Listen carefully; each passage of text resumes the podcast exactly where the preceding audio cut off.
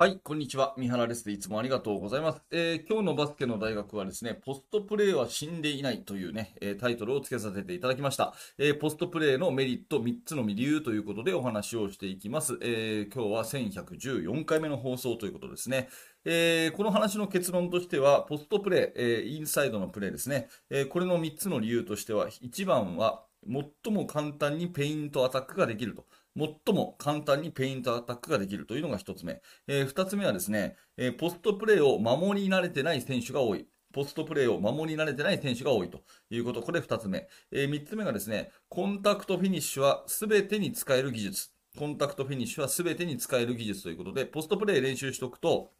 あの、いろんな場面でですね、そのシュート力が上がるんですね。えー、この辺のところをメリットとしてですね、やっぱりポストプレーは絶対重要だというふうな私の個人的な思い入れをお話ししていきたいと思います。ちなみに、このタイトルのね、ポストプレーは死んでないっていうのは、あの、何年ぐらい前だっけな、え、っと、デル・ハリスっていうかなり有名なですね、えー、もうだ、だいぶレジェンドの方なんですけど、NBA のコーチが、結構ポストプレーを重視するコーチングで有名なコーチがですね、えー、アメリカの方であのクリニックをやっている時に、ポストプレイ is not dead っていうね、そういうタイトルのクリニックがあって、あ、このタイトルなんか、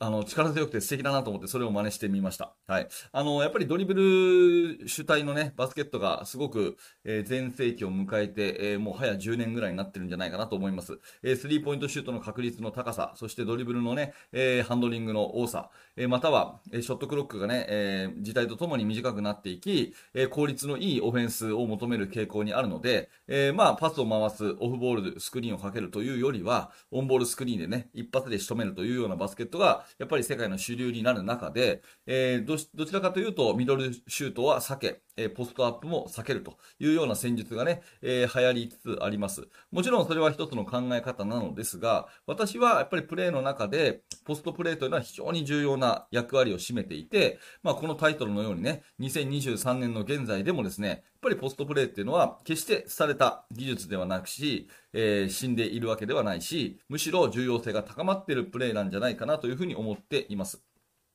えー、冒頭申し上げた3つのメリットをですね、えー、お話をしていきたいのですが、えー、1つ目はですね、やっぱり最も簡単にペイントアタックができるっていう、ここなんですよね。あの、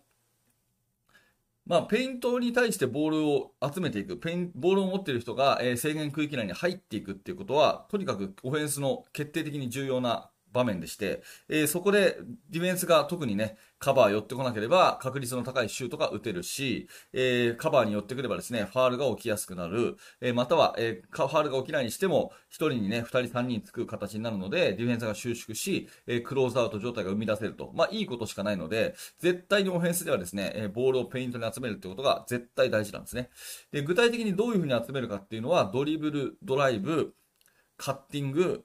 ポストプレー。まあ、この3つしかないというふうに思っています。えー、まあ、ドリブル、ドライブですね。ドリブルで、えー、侵入していく。ディフェンスを抜いてドリブルで侵入していく。それからカッティング。まあ、よくあるのがバックドアですけどね、えー、バックドアカットのように、そう、あの、走り抜けていってパスをもらってシュートっていう形。うん、そして、えー、ポストプレーということなんですけど、これどれが一番簡単かっていうと、ポストにボールをパスで入れるのが一番簡単なんですね。これはもう私の今までの20年間の指導歴の中で、もう圧倒的にデータが示していて、ドリブルドライブ、あの、もちろん、えー、やりますし大事なんですけど、えー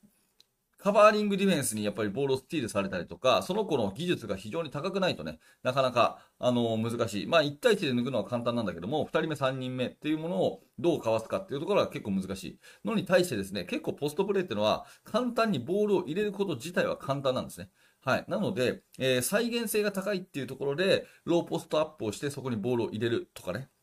うん、それから、えー、プレッシャーがきつくて、パスコースディナイがきついディフェンスに対しては、ハイポストフラッシュして入れるとか、というか、ポストにパスで入れるっていうのは、意外と簡単にできるっていうのが、まあ、すごくね、え、私の中ではあります。再現性が高い。どんなチームとやってもですね、どんな試合でも、えー、まあ、こっちが練習してきたことが、試合で出せるっていう意味で、ポストプレーに、えー、パスで入れる。このペイントアタックが一番簡単なんじゃないかなという、ここがね、え、最大のメリットかなというふうに思っています。はい。で、えー、二つ目の話になるんですが、えーポストプレーを守り慣れてない選手が多いということで、まあ、これこそ時代の流れかもしれませんけど、あまりポストプレーをね、えー、年中練習しているチームが少ないのかなというふうに思っていますが、最近は特にポストプレーの1対1を守ることに慣れてない選手が多い気がします。うん。まあ、あの、特にガードの選手ですよね。えー、ガードの選手っていうのは平面でのドリブル1対1についていくディフェンスのフットワークがあっても、結構そのインサイドでね、えー、パワープレイに対して守るっていうことに全然慣れてなかったりするので、試合中ここがですね、えー、身長は一緒。むしろ相手の方がちょっと高いぐらいでも、完全なるミスマッチになることがあるんですね。だから、どんどんね、えー、ポストにボールを集めて、そしてそこで1対1で崩していくっていうのは、さっきの上記の話と関連しますけど、結構簡単にできるっていう、そこが重要なんじゃないかなと思います。で、そこに対して、まあ、2人目、3人目寄ってきたら、えー、クローズアウトにね、ボールを渡せばいいわけで、えー、まあ、こういう感じでですね、その守り慣れてないので、意外と簡単にですね、得点を取れる、うん、っていうのが、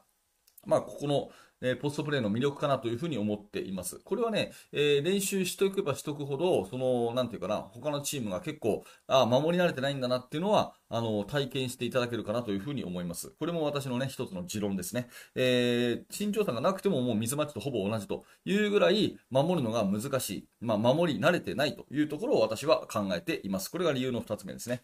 えー、で、三つ目はですね、コンタクトフィニッシュは全てに使える技術ということで、えー、まあ、ポストプレーをやるとですね、ピボットターン、そしてステップイン、そういったフットワークもありますし、ディフェンスとぶつかりながらフックシュートを打つとか、バックシュートを打つとかね、えー、そういったコンタクトしながらのフィニッシュっていうことになります。で、こういうのは、すべての技術に使える、え、ドリブル1対1で、えー、ドライブしていって、最後ぶつかってシュートを決める、そういった技術も必要になりますし、え、リバウンドの時の体の競り合いのね、強さとか、えディフェンスの時のね、えその、ボディチェックした時のね、え体にぶつかり合いに強くなることとか、すべてにつながる。まあ、要はゴール下の攻防っていうのはね、バスケットの基本技術すべてが含まれてるっていう、そういう言っても言い過ぎじゃないぐらいの、まあ、場所なんですよね。だからコンタクトの練習を毎日のようにしておくことは、いろんな面で、